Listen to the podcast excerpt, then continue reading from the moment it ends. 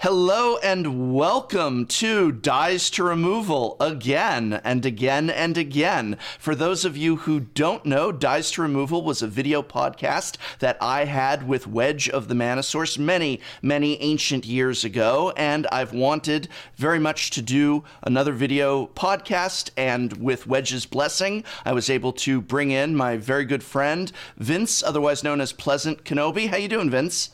I'm doing very well, thank you. I understand wanting to bring in a an expert, shall we say, compared to Wedge. I mean, he doesn't really know what he's talking about, our Wedge, does he? He's a bit wet behind the ears, Wedge. So well, he's very new to this all. He hasn't been doing it that long. No, not at all. Yes, but actually, we're really hoping that at some point we can get him back on for a kind of Dies to Removal reunion special episode or something like that. But in the meantime, we have our permanent co-host here in the form of Pleasant Kenobi. Vince, why don't you tell them a little bit about yourself and where they can find you if they like your stuff? So I'm Vince, also known as Pleasant Kenobi on the internet. I am from Britain, from England. So you might notice I've got a bit of a funky accent compared to the Professor. Oh, that explains it. You can find me over on our Pleasant Kenobi YouTube channel. Pleasant Kenobi on Twitter, Pleasant Kenobi on Instagram, Pleasant Kenobi on Facebook, but mainly Twitch and YouTube. I stream every Monday night, 7 p.m. our time, English time, and I make videos every single week of gameplay from Modern to Legacy, a little bit of Standard here and there, a little bit of Cube, a little bit of Limited, but mainly Modern and Legacy because I just like playing with old cards that I really like. I can't argue that point. That's one of my favorite things to do with Magic as well, and I'll be sure to include all the links to Vince's stuff in the description of this video. So one more thing I want to talk about before we get started is just who are we and what are we doing in terms of Dies to Removal. Dies to Removal, as far as I see it, is a casual podcast that keeps Magic very serious. So I feel that I am a casual player at heart, and yet I do take Magic the Gathering, obviously, very seriously. And there's a conception that casuals just don't care about being competitive, which I don't think is true. I'm very competitive when I play, that casuals are not entrenched in the lore or the current news or things like that. And actually, I'm very entrenched. I'd say that sometimes casuals are more entrenched in some of that stuff than pro players. And so I want to make a video podcast where Vince and I talk about all these things that interest us, that maybe a lot of the professionally run sources of information and podcasts aren't talking about. And I'm very excited to get started with that. What do you see as the point of this video podcast, Vince? I'm actually, because we haven't really talked about that very much, I'm glad you sort of brought that up, because I consider myself quite... I am a casual in a sense now. Where my background is, I was trying to spike and trying to go to tournaments and win, and I was getting disillusioned with Magic because I just wasn't getting there in terms of, like, you know, top 8ing PPTQs or GPTs. I'd always miss out. I'd always bubble or I'd lose the final and I'd never quite get there. And then when I started just trying to have more fun, playing more Commander, for example, brewing stupid decks and putting videos of them online, I started to enjoy Magic a lot more in a very different way. So it's something that I champion a lot on the channel, is that Magic is different things to different people.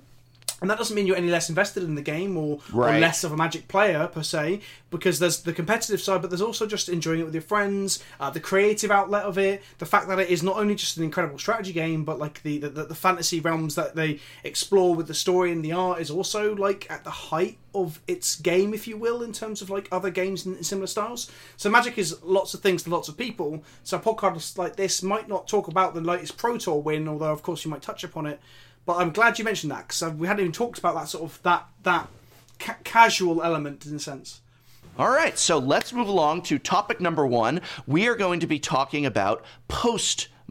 And by postmodern, what we mean is that there is possibly writing on the wall. Can modern, the format, sustain itself? Is this going to buckle in under itself? Do we need to have a new format, as we've possibly already tried with Frontier? We'll talk about that too. But the idea is do we need a new non-rotating format that isn't modern, that starts the card pool after Modern, so that people can have a format that doesn't rotate, but that perhaps does not fall into the same problems that Modern has, or that has pricing issues, or that has just rules issues with a lot of the cards that are Modern legal, like Blood Moon and Ensnaring Bridge, that make for terrible gameplay. Pros are always complaining about Modern. So I've been hearing a lot of chat about Postmodern. What have you heard about this, and what do you think about it, Vince? So I guess I think Modern at the moment has a bit of a crisis, I guess is the best way to describe it. Professional players don't like it. If you spend any time on Twitter, all you see is... they hate it. The people I know that grind GPTs, PPTQs, RPTQs, etc., those people really dislike it when it's Modern season, because Modern is very, very swingy. Modern is determined by sideboard cards a lot of the time, and it's just really, really fast at the moment. So Modern itself is having a crisis. Its prices are too high. The decks that are doing well are degenerate decks, and the fair decks don't really get much of a look in, bar maybe one or two of them. So when Modern is feeling that unhealthy, I guess it does lead to the question of, will something come after the fact? Will something come that will be Modern, but it'll fix the problems Modern has? Lots of shuffling. The degenerate cards you mentioned that seem to be around the 8th edition sort of period. Right. And I guess... And obviously we're going to comment in a moment, I guess, but Arena also suggests that there will be some new non-rotating format. I guess Brawl was the prototype for that, but Brawl isn't on Arena, and they said they said that Arena, they hinted anyway, that Arena might not be able to handle Brawl, at least not as we know it, because Arena does not seem equipped for multiplayer, and Brawl is multiplayer. Did I miss it? Did we have 1v1 Brawl on Arena? I know we had Singleton. We have Singleton. That's the closest you can get is 1v1. I thought there was a period where... I thought Brawl was available at one point. I missed. There's never been Brawl, and there was a kind of exasperated tweet. I'll see if I can dig it up, where someone from the Arena team was like, "Look, it's not even something that can easily be done in terms of having Brawl." See, that alarms me. That to me that screams of, we've got Arena being developed, and the higher ups who don't understand Magic perhaps as much as they perhaps should do have gone, okay, this game's coming, and the game's probably looking quite good. People seem to be reacting to it well. Can we somehow implement something that takes us towards a newer format that we can perhaps monetize better than, say, Commander, for example, because of the reserve list issues? Right. And they've gone, by the way, can you implement this Brawl thing? And the developer's been like, well, actually, this wasn't in the original mission document. This wasn't in the original mission statement. So no, actually, we can't. And then we've got the situation where Brawl now has been... It's just sort of like slowly... farted its way out of existence, hasn't it? When we heard about, like, it's amazing to me that when we heard about Brawl, and we're supposed to be talking about Brawl as the third topic, but whatever. And when we heard about Brawl, it was before Arena was even in open beta, and everyone said, oh my God, this is the Commander-like format that was developed with Arena in mind. It made perfect sense. Arena is standard only. Everybody loves Commander. So what we're going to do is we're going to do a kind of standard Commander, and that'll go on Arena, and people can play it in paper, and it had a kind of elegance to it. And even for those of us, like, I don't like Brawl personally, and we'll talk about that in a bit, but even for those of us who didn't like Brawl, it made perfect sense. I was a big advocate. There should be Brawl on Arena, even though it's not a format I personally enjoy. And then it's like, well, where is it? And then it didn't show up. And people kept asking. And then finally it's like, Brawl is not coming to Arena, and I don't believe Arena can support Brawl. And so you have two things going on. The first is not quite as alarming. The first is typical Wizards of the Coast, which is the left hand does not know what the right hand is doing. So the left hand is making Arena, and it just so happens that in the bowels of the pit of R&D, they're coming up with this new fun little format. Hey, this is fun. We're going to do this. We're going to do this little thing. And it just so happens that it really is completely independent of Arena and development, and the left hand never once spoke to the right hand, or if they said, oh, we're also working on a format you might like, it just never, the sensations never got there. And so Brawl just happened to come out right when Arena was getting all the hype, and it just seemed like such a good connection, but in fact, there's this big disconnect. Okay, we've seen that with Wizards a lot. You're framing it as coincidence more so than my first thought was conspiracy, I guess. Right, everyone thought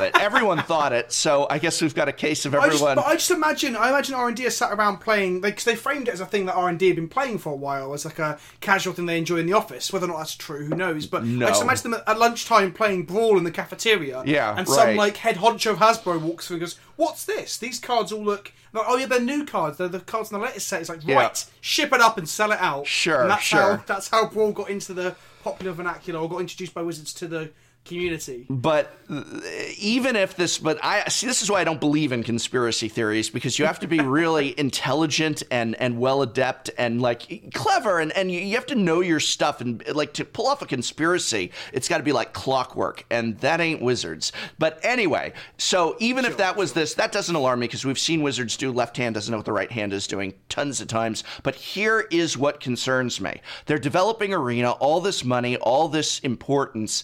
And if, and again, I am not saying that they confirm this. I don't know if it's confirmed. I think this is a good question to be asking about whether or not multiplayer is even possible on Arena. Whether or not there is a way that they built in and know how to do for there to be a 3 or 4 person Magic game of any sort, be it Brawl, Commander, a new melee format, whatever.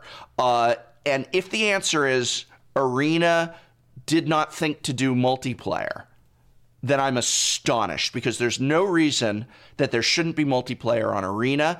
And if they're like, well, we could put it in, maybe we can build it in, but it's not currently built in, we're going to have to go from it's, that to me is astonishing, because Commander itself proves how much multiplayer is desired by the fans, is loved by the fans, and the fact that even R&D on its own came up with a brand new multiplayer format shows that multiplayer is a part of Magic. And there's no reason why they shouldn't have said, make sure that we've got a good interface setup of the board switching around, swapping around, whatever, for multiplayer. And I don't doubt that the software could handle a major, like it's supposed to be brilliant, mwah, chef's kiss software. But if they just went ahead and said, just put in 1v1 to start, what an oversight.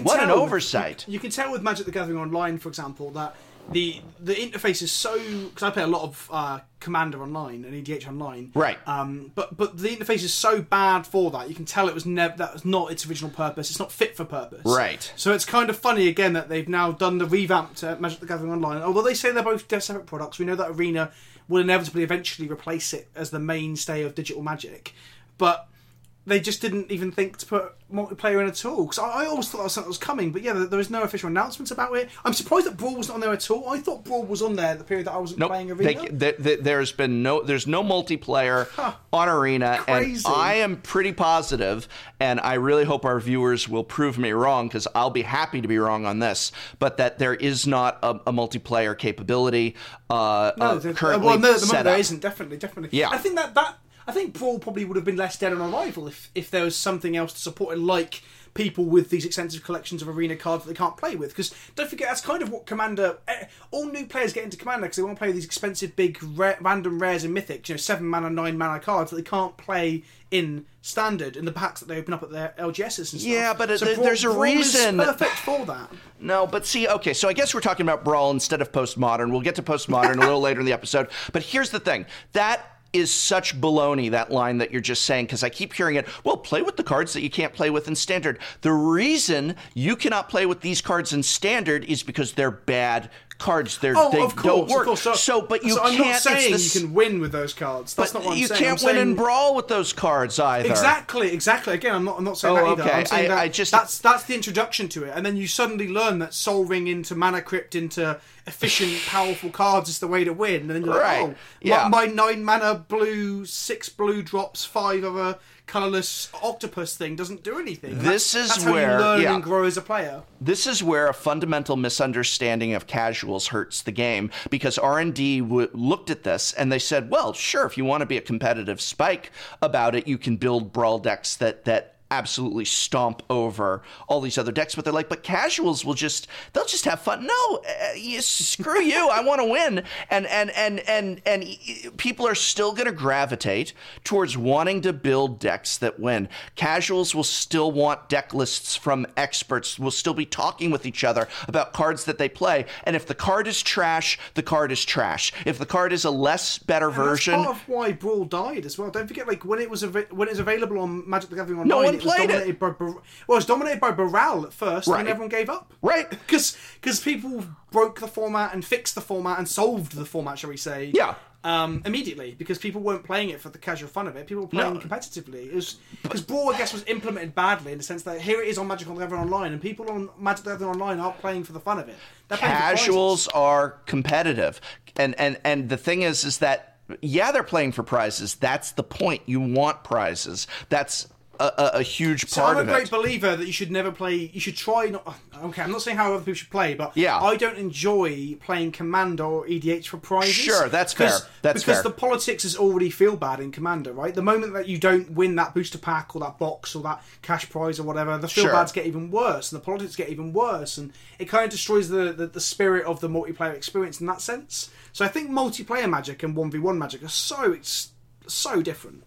That's fair. That's fair. But I think that this idea of self-regulation can only go so far. I mean, I'm an advocate of self-regulation in Commander. I say to everybody, I have like precon decks that have no or little to no upgrades on them in my collection, and then I have what we call like just your average Commander deck. It's not fully souped up. It's not finely tuned. It's like what do you call it? Like a 70-80% finished Commander deck theory. Right. And then I also do have souped up, tries to win on turn 3 Commander decks. And the thing is that you communicate with your play group and you say to your play group, what do you want to play tonight?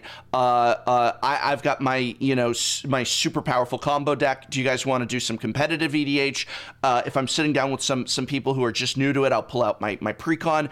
And that's fine because that's self-regulation, and I'm always an advocate of that, but there's only so far that you can go because at a certain point... And with a finite card pool as well. With a finite card pool and pool, like with Commander, you can have someone who'll sit down and play. They'll find their niche and their fun in playing the tribal deck. They'll be like, oh, I'm playing tribal vampires. Right. Or another guy will be like, I'm playing coin flip deck. But when you get to the finite card pool of Standard, that leeway for creativity, that flex room for creativity just isn't there.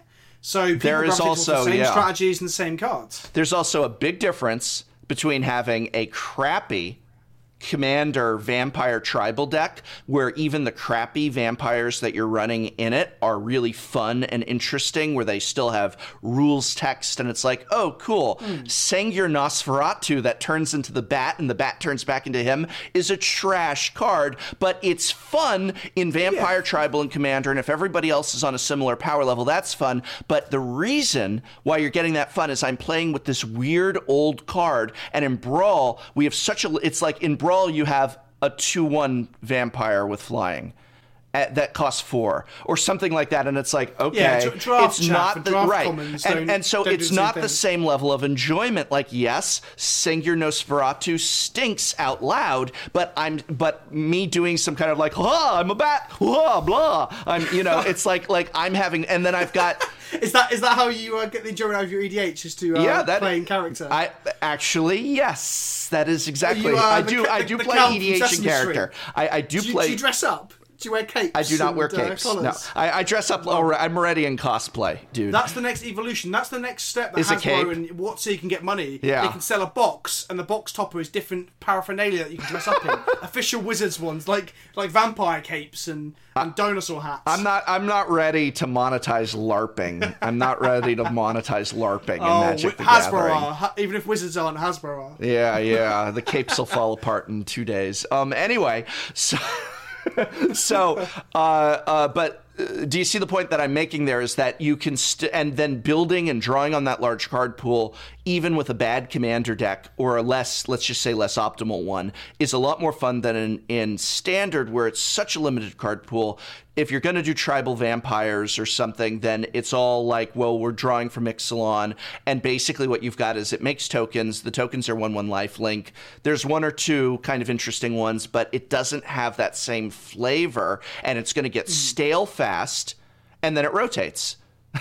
into the new stale, 100%. You know, and that's the thing. Yeah. Like, I enjoyed Brawl for what it was, which was like a flash in the pan, different thing. So I made a Moldrotha deck, and we filmed a video for my channel, and we had a bit of fun there. But then I was like, well, this doesn't feel like sustainable fun. Like the next video of Commander I make, it's infinite combinations of infinite exciting things to do. But Brawl, I was like, well, there's a couple of other legendaries that are kind of exciting, but then most of the staples are the same. So you're just playing a worse version of another deck, or a slight pivot on another deck, and then you're like, well, that's Brawl for now. But I was thinking as it rotated, it could be fun to come back to now and again, but that's for me making content with access to the cards on a digital platform. If you're going down the shop to play this, do you really want to rotate and change your Brawl deck every couple of months? Yeah, and that's the other thing too. I mean, I've got right in front of me on my desk, I've got 3 or 4 Commander decks that I haven't updated in years, and I can pull it out and play with you right now, even though there's a better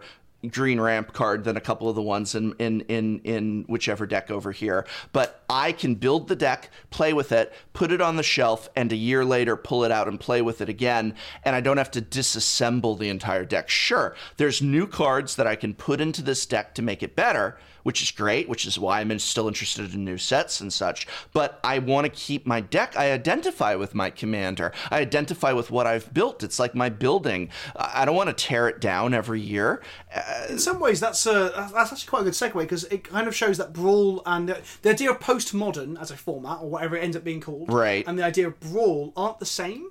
Because Brawl actually removes that eternal put it in a drawer, pull it out later down the line and play with it again, which Legacy and Modern can have to an extent, despite its changing metagames and things. Yeah.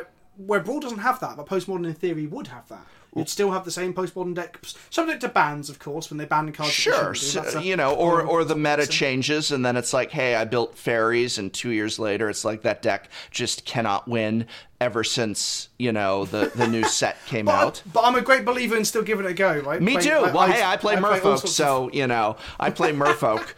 So, I know, and I curse you for it. Yes. But that is interesting, that they are similar in the sense they're giving us new ways to play, but one of them should secure our fun for the future, and the other one forces us to buy more standard packs. Right. And the other thing is, and this is going to be, I'm going to do my final comment on Brawl, and I apologize to anyone that is a Brawl fan. I don't want to yuck anyone's yum. I am just talking about my thoughts on the format, and so is Vince. But I do want to say my final thought on Brawl is that word force. And it felt as though Wizards of the Coast was really forcing Brawl. They introduced it, people tried it out, and then it was fading away really fast. And nobody was playing it on Magic Online. Wizards didn't even put it on Arena, which is such a weird thing.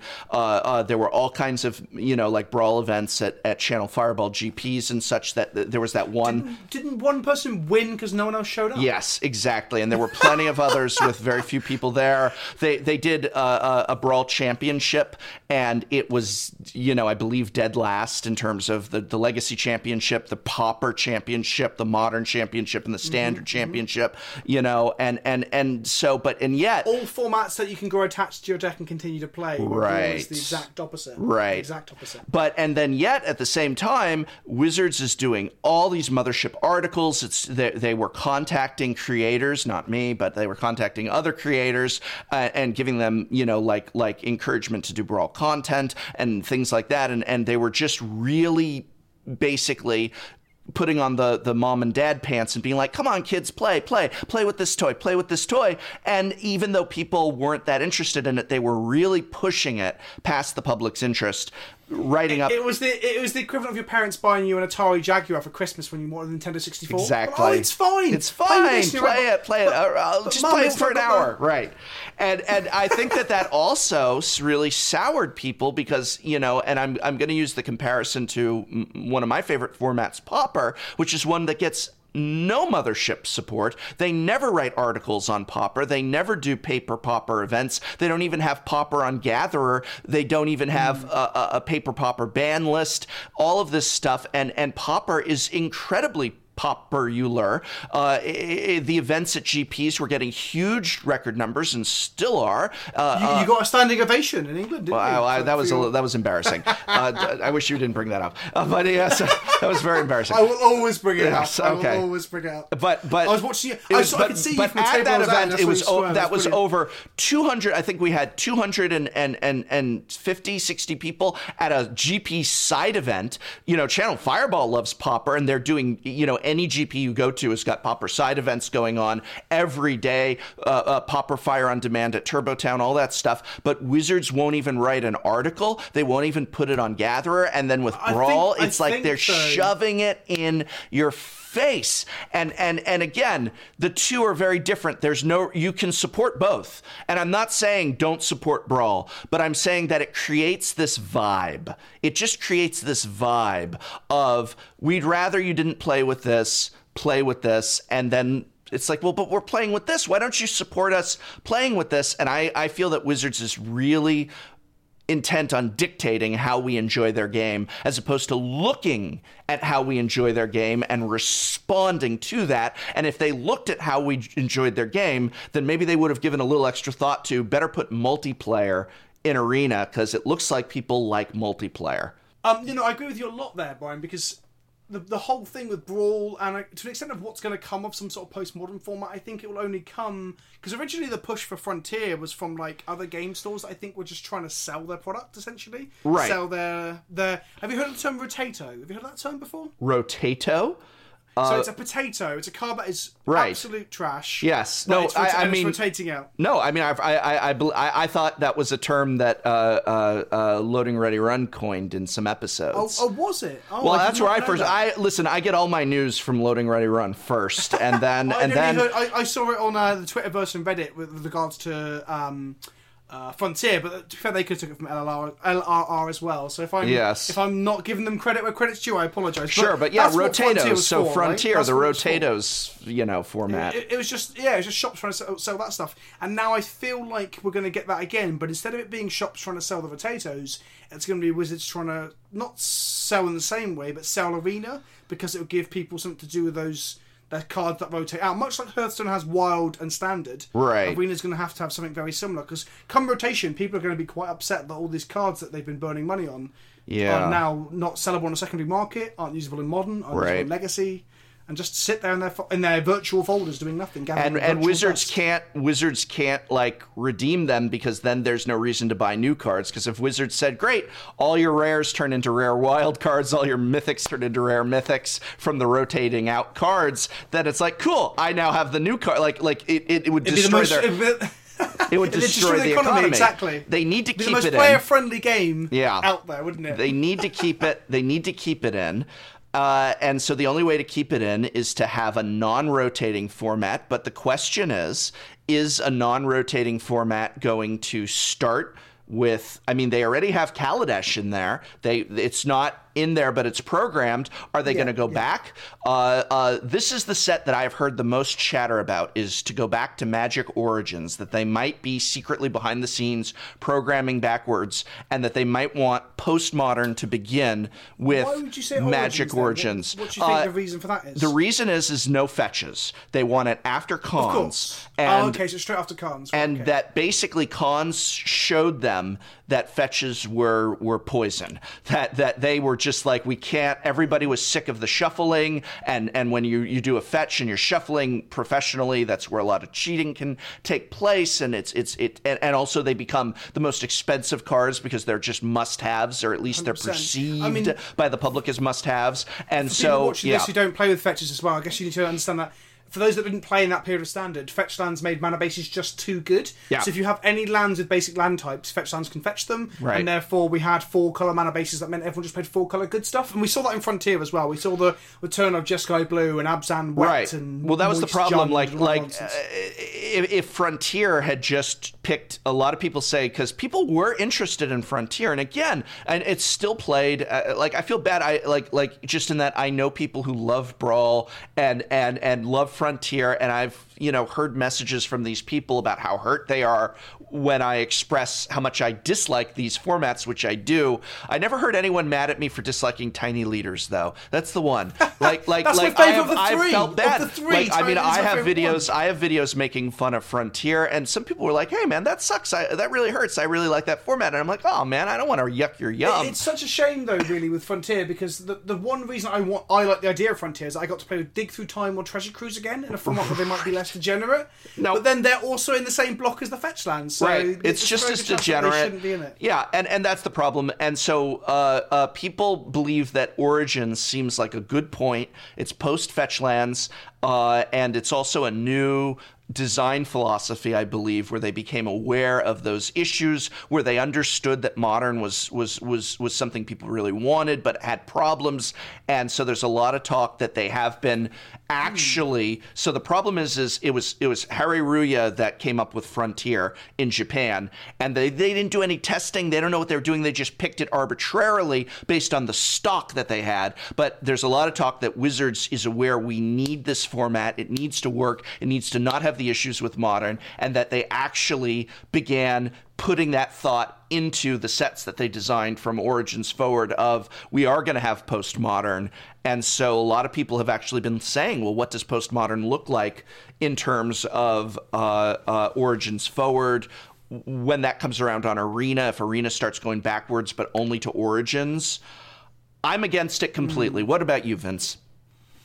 I hate it. I hate the idea of it. But I think it's an absolute inevitability because modern prices, there's a point now that top tier modern decks are expensive than some top tier legacy decks, even though the reserve list isn't a problem.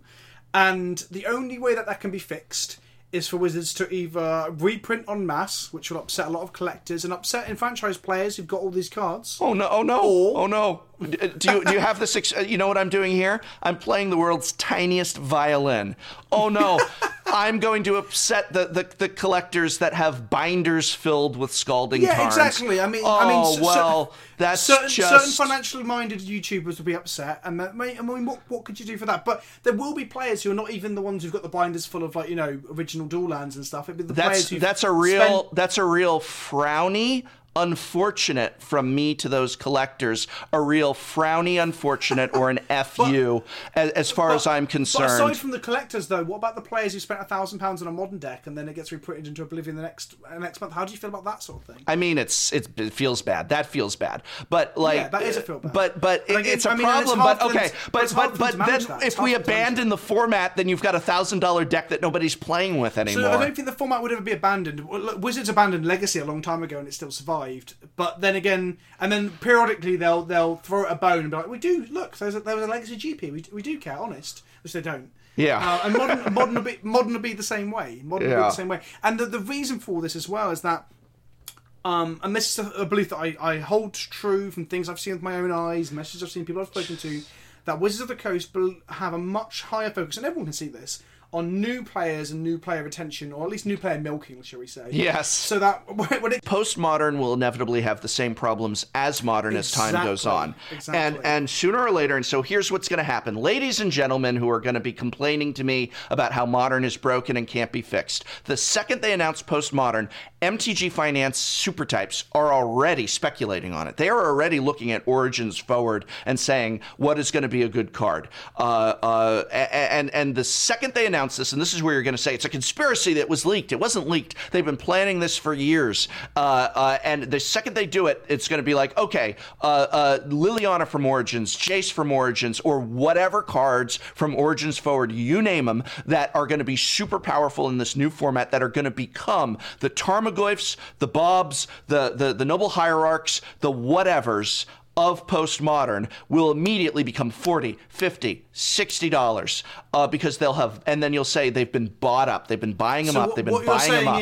What you're saying is buy your mana bases now for postmodern. Is that what you're saying, Professor? Yes, no. You heard it. No, you heard it here first. I didn't say that. There's no, because then you're gonna no. But the thing is that unless Wizards has the ability to say these cards are going to be our core cards of the game. These are the cards that you need, like a mana base, you need to play the game. And so these are the cards that you need, and we're just going to always have them available. They're going to always be in, I don't know, like a core set every year. Perhaps, yeah, I was going to say that. Sounds like then they're always available. Then that can't happen. Then it's like the checklands. But you know what? Like at a certain point, you have to say these cards are always getting reprinted, and it does have to be the good cards. It just does.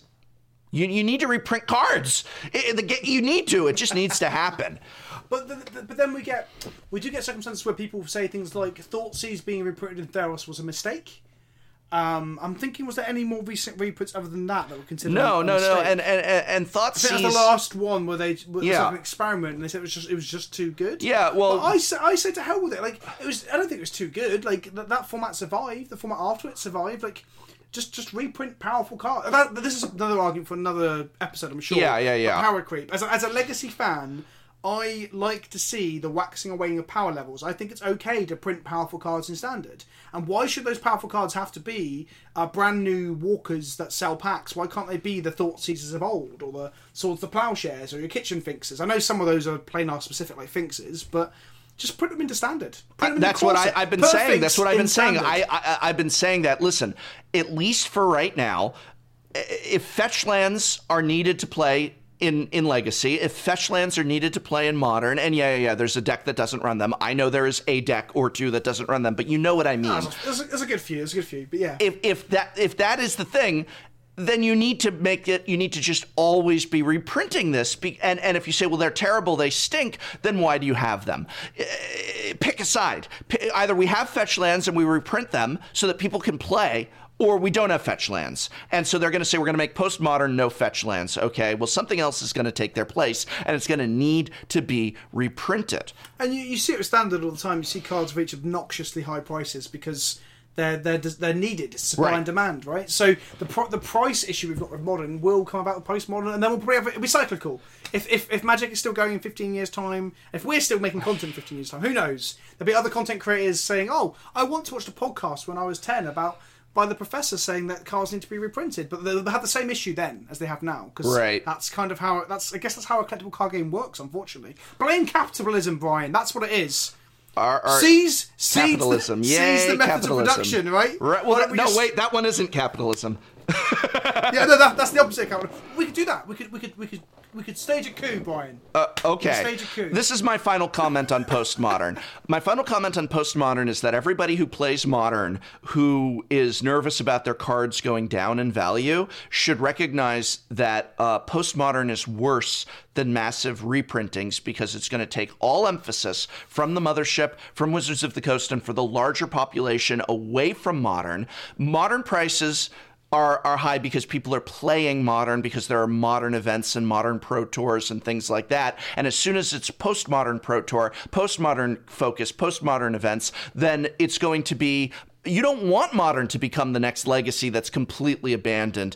And then you are going to end up where Modern events aren't firing at your local game store, where there are, sure, always going to be some cards worth a lot, but for the most part, the format is just a stagnant one. It's just floating there. No one's playing it. Everybody's complaining about it. You need to fix, not abandon. Go in there and abandon Ensnaring Bridge and Blood Moon and be done with it. And you know what? Put some attention and some effort into cultivating that format and reprinting the cards for that format. That is what you want to do. Postmodern will end up having the same problems, and then people will say, well, we need postmodern. We need new Modern again, all of this. And then at a certain point, players will become fatigued. It'll be like rotation. And they're going to say, I'm tired of investing $1,000. I just spent $1,000 on my postmodern decks. And now people are saying postmodern is broken, because guess what? Okay. When you look at a giant swath of cards, people will break the format. People will fit. Life finds a way. Magic players find a way. We will ruin it, because that's what we do for fun, okay? So you have to accept and embrace it and just make the damn decks more affordable. But my final point is, I think there's a bit of hyperbole in what you're saying, because I think... oh, just a bit? Nature, Just a tiny bit. Just tiny bit. I think a cyclical nature to the creation of formats isn't a bad thing. Yeah. Don't forget, like, Modern hasn't been around forever, so another new format like that isn't necessarily a bad thing. But what we need to the bit that bugs me is a bit what you touched upon is that Wizards will support the new thing because it sells packs, right? And let the old thing die. And I think Modern is being mismanaged quite badly. And in some ways, that again, I sound such a conspiracy theorist. I'm not normally like this, but in some ways that helps them because if Modern is perceived to be degenerate and not very fun, sure, it helps move people to the new format. And in reality, we need to unban Stoneforge Mystic and we need to unban Splinter Twin. Yeah. There's my campaign promise for 2019 when I run Magic President. But my final point is that I think, contrary to what you're saying, I think that this is an inevitability and it has to happen and it's not something we should all fight against, but we should also be very vocal about trying to get Wizards to support Legacy and support Modern and not just kill things off because it helps their bottom line, because people like myself and you guys at home are passionate Wizards about wants formats. To dictate... and this, no, this just brings us... I'm sorry to interrupt. I'm just saying this is what I said. Wizards wants to dictate how we enjoy the game. Modern was the most popular format and Wizards is like, no, we want to sell packs. And it's like, okay, put Modern staples in packs. And that's the most frustrating thing. It's so Modern is so popular in terms of like numbers on Modo, in terms of numbers at events, GP coverage, the Pro Tour. See these box toppers from Ultimate Masters. Stick that in every booster box of Standard. Oh yes, you could get a box topper that has a Goyf in it. You don't have to put Goyf in Standard.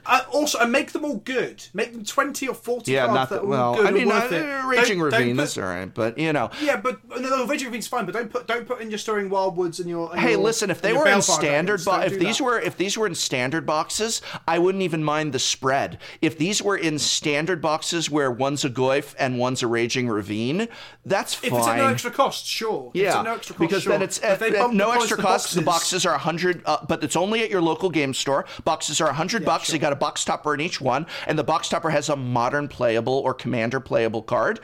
But the F stands for fun. Fun, yeah. Yeah. I just imagine the prices will go up though if they did something like that. But that's again another topic for another time. All right.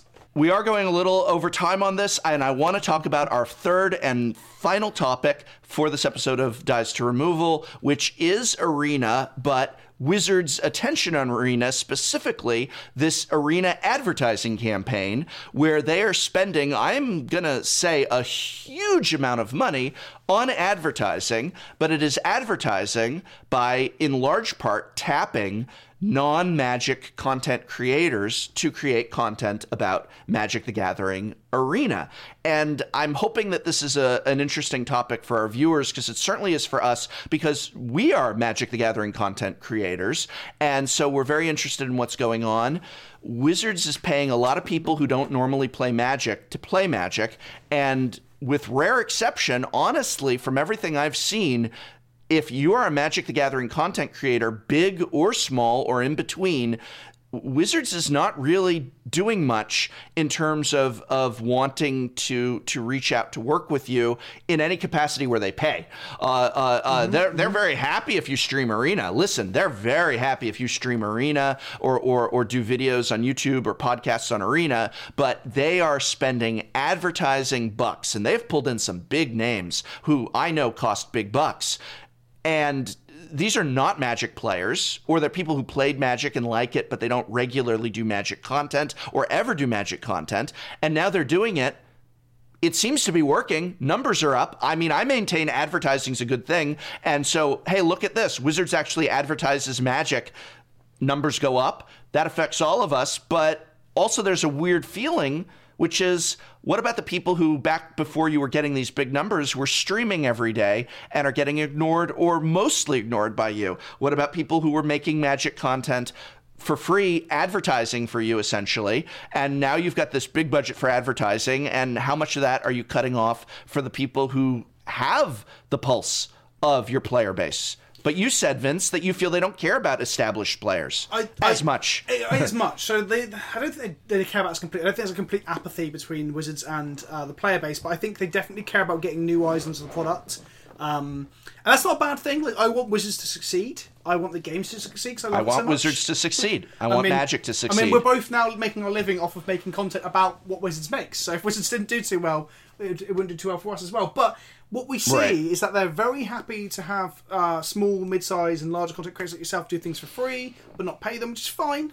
It's fine, but they do spend their advertising budget in a different way, where they spend it on paying people who aren't even engaged with Magic in the slightest to then do things that to attract new eyes in. But it all seems a little bit, I guess, mismanagement is probably the word of the day, mismanaged, because the advertising budget seems weird, so they're cutting corners in some ways. So, for example, they used to send out to a lot of creators sealed product, which is relatively cheap for them to produce, but it's still something that's a cost. They've now forgone that. So, as far as I understand it, sealed product was not sent out to anybody with regards to Guilds of Ravnica. Really? As far as I understand, I didn't know that. I thought that was just you know, like I used to get a little bit. I was always like pulling teeth. They didn't like sending it to me. I would get pre-release kits and things like that, for example. But I know. So here's a step behind the curtain that perhaps Wizards will slap me on the wrist and say I shouldn't have said. But as far as I understand it, creators didn't get any of that. Instead, they were invited to the streamer event that happened, which was great. We all got early access to Arena and accounts to play on with access to everything, which was fantastic. But that's free for them, in essence. There's very minimal cost there. And instead of sending out sealed product, they'll just give you gems to draft on Arena instead, which minimises the costs there. But then where does that cost saving go? Well, it goes on paying people not engaged with Magic to do cosplay of it or makeup tutorials of it or just stream it if you normally play another card game. And we know for a fact, without saying any names, a lot of cosplayers don't really get any recompense from Wizards for giving so much time and effort to the game. So we don't have to say any names. If you're a regular, I know. Mm-hmm. I mean, like, I don't think anyone in Magic cosplay will get two, well, maybe one, one person, but other than possibly one person in Magic cosplay, I don't know anyone who would get upset at me to say that if you are a GP regular, you go out to Magic events and Magic fests and conventions or whatever you want to call them now regularly, and we see them and all this stuff. You're not on Wizards payroll. You maybe like Channel Fireball for some folks is able to help out with travel and accommodations to a certain degree, you know. But that's not Wizards, remember. But that Wizards is occasionally for like an event or a thing picking a few people, but. No, like there's all these creators who do advertising and help your product's image and get everybody excited about your game. Wizards is like, hey, thanks for the free stuff.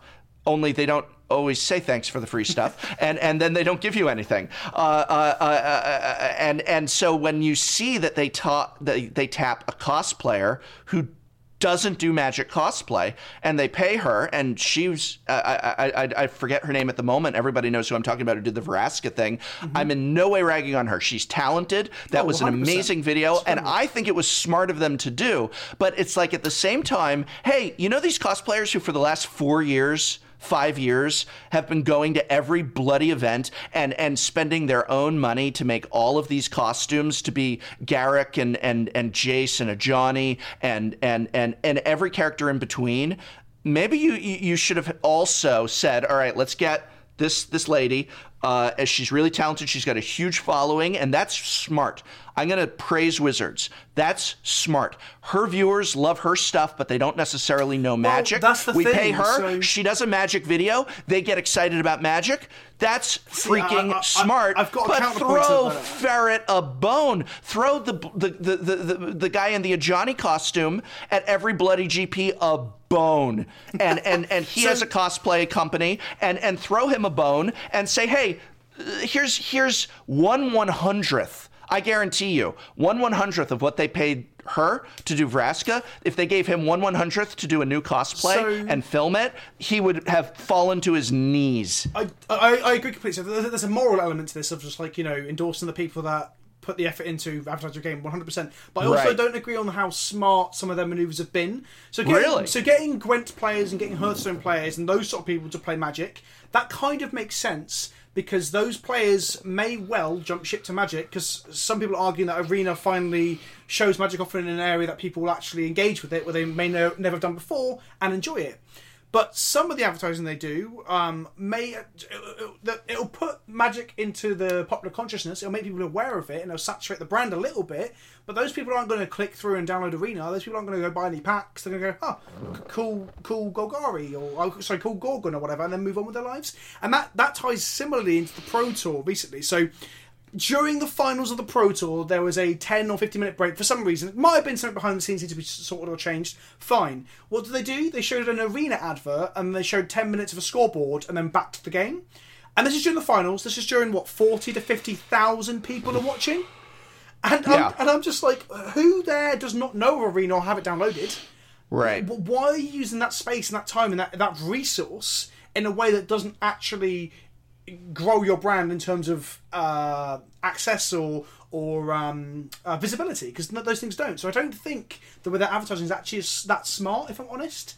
Other players of other games, yes, but everything else, they're just, I don't know, I just laugh whenever I see a Magic.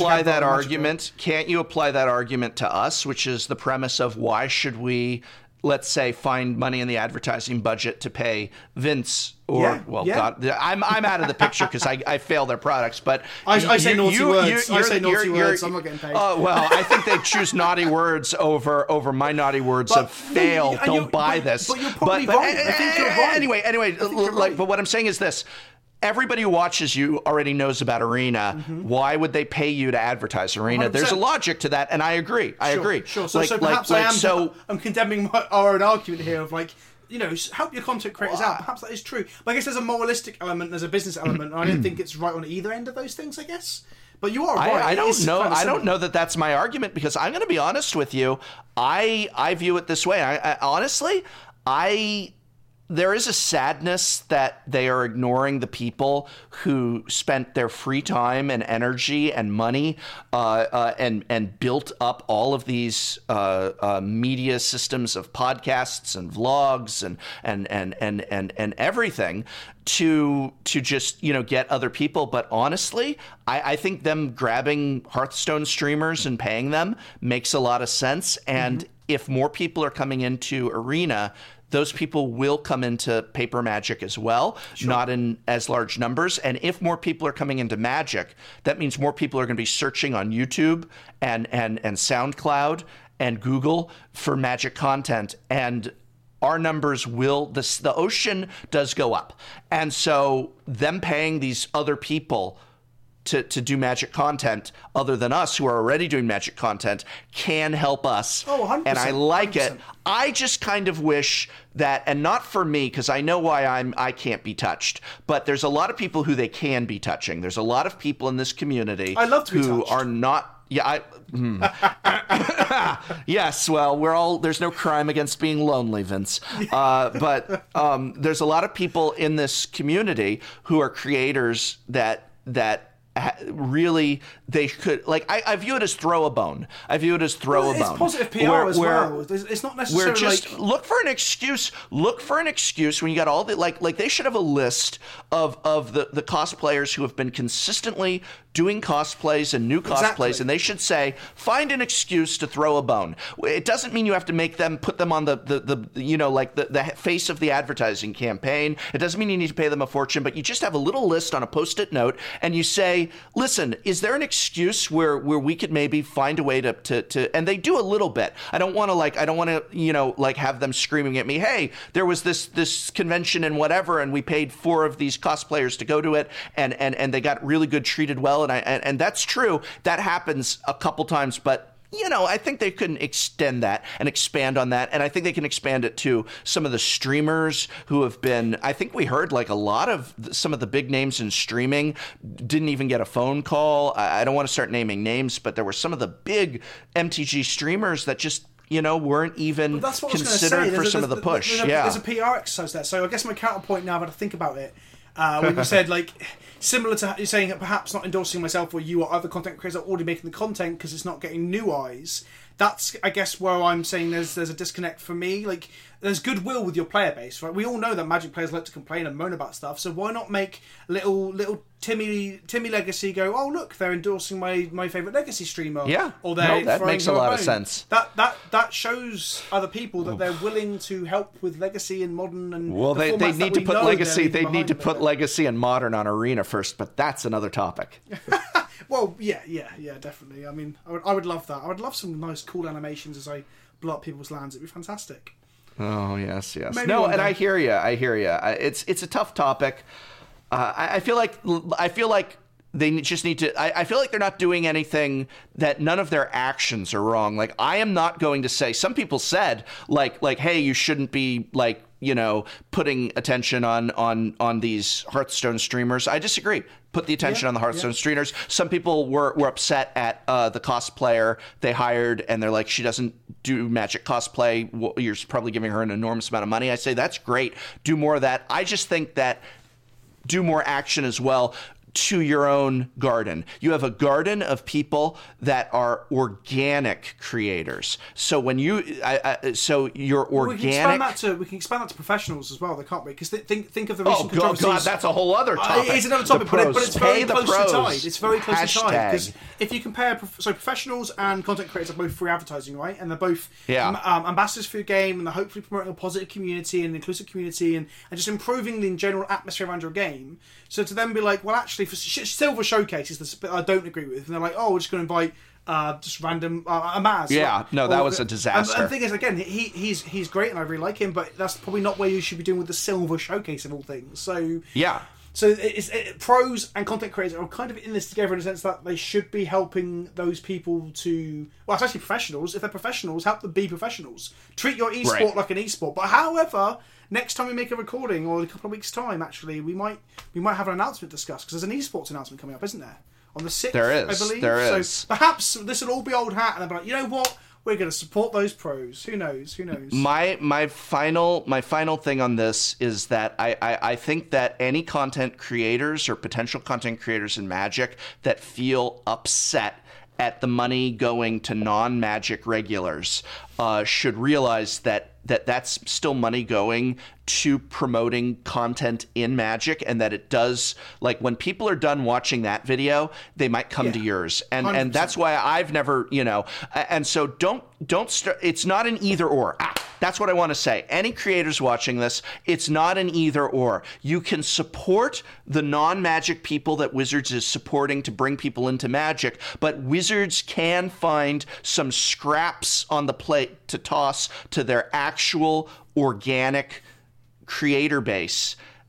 Other than me, of course, but the other people who play nice, you know, you can toss those scraps and throw some support, is all I'm saying, is you can do a little bit more. Send some product, find excuses for people who you can, you know, put them on, coverage, or have them make little contents for coverage. It's so expensive and hard to make this content these days. Find an excuse to throw a couple of bucks their way for buying some of their content for official uses or consultations, or find a reason to support the body of organic work that you have, and also spend the money on bringing other people into the game. It's good for everybody. That's my final. What I'd add on top of that is that, again, the people who might be frustrated with the way that their favourite content creator is treated, or how their mass content creators feel, is that... it's not competition in terms of YouTube, but even places like Twitch where you're competing for time. Just think of where those viewers are going after the video, because people will watch a Hearthstone streamer or a Gwent streamer play Magic, but after the person finishes streaming, those click-throughs will go to other Magic content or other Magic streamers. So it's not all doom and gloom. It's not all bad, even if you disagree with it. It still brings... new eyes or new interest. Now, I'm not a big. I want to throw this idea by you in closing. Then, okay. I'm going to pitch an idea to you. So a lot of, like, I know Twitch. I don't actually like. I'm going to start streaming on Twitch a little bit again, but I'm not. I'm a YouTuber, not a Twitch streamer. But I do know Twitch a bit, and I know how rough it is when you've got 20 people active in watching you, 40, even 80, or and under 100. Even 100 can feel bad, but certainly 20, 30, you know, you're struggling. You just want to get noticed. And then they're like, hey, we're going to take this already successful Hearthstone streamer and pay him or her to stream Magic. And you're like, it feels bad. So what if Wizards said, oh, by the way, you know, and I don't want to name names. So by the way, Hearthstone X streamer, when you're done with our thing, what we'd love is if you picked out a Magic streamer who is not hashtag sponsored. What we'd love is if you could pick out someone who is not hashtag sponsored, anyone you like, and hit a raid. That's how you close, is you raid someone who is not hashtag sponsored. And they've got so many hashtag sponsored people. And if they just said, there's nothing wrong, that would be great. And then everyone would be like, yeah. If I had, like this person with 3,000 people watching raids me, that could be my big break. And suddenly there'd be different feels. It's just, that's what I mean by scraps. That is a scrap. That is the least you can do. And it can mean so much. My favorite thing about when I was Twitch streaming is, and I wouldn't even get huge numbers and stuff. I maybe get like 300 people in. I would love under Magic, by the way. That's like you're like top three. Top four. No.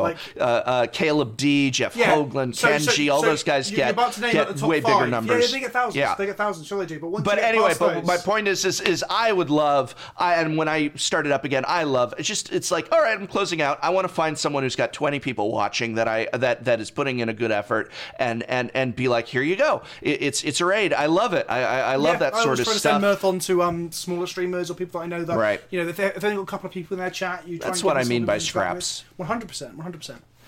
All right, so I think that's a good point to close. For our viewers, what topics would you like to hear us discuss on Dies to Removal? Let us know in the comments below. And if you enjoyed my co-hosts co-hosting, once again, Vince, where can they find you? I'm going to put the info there, but Vince, where are you? So if you have enjoyed me occasionally trying to get a word in edgeways with our wonderful professor here, you can find me at Pleasant Kenobi on YouTube. That's just /Pleasant Kenobi. I make Modern, Legacy, Limited, all sorts of gameplay and silly videos, memes. People know me for memes, memey jokes about Reed Duke playing against bees and all sorts. Also Twitter, follow me on Twitter. I'm very active on Twitter. I like to respond to stuff on Twitter. Again, it's Pleasant Kenobi. And again, Facebook, Instagram, Pleasant Kenobi. So I'm Pleasant Kenobi everywhere, really.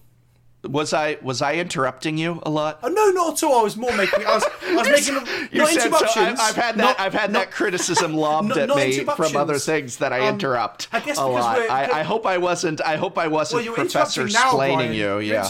Professor, could you let me finish? You just interrupted my joke. Sorry. Would you like to finish your joke? Go on. Thanks, Brian. My joke was that.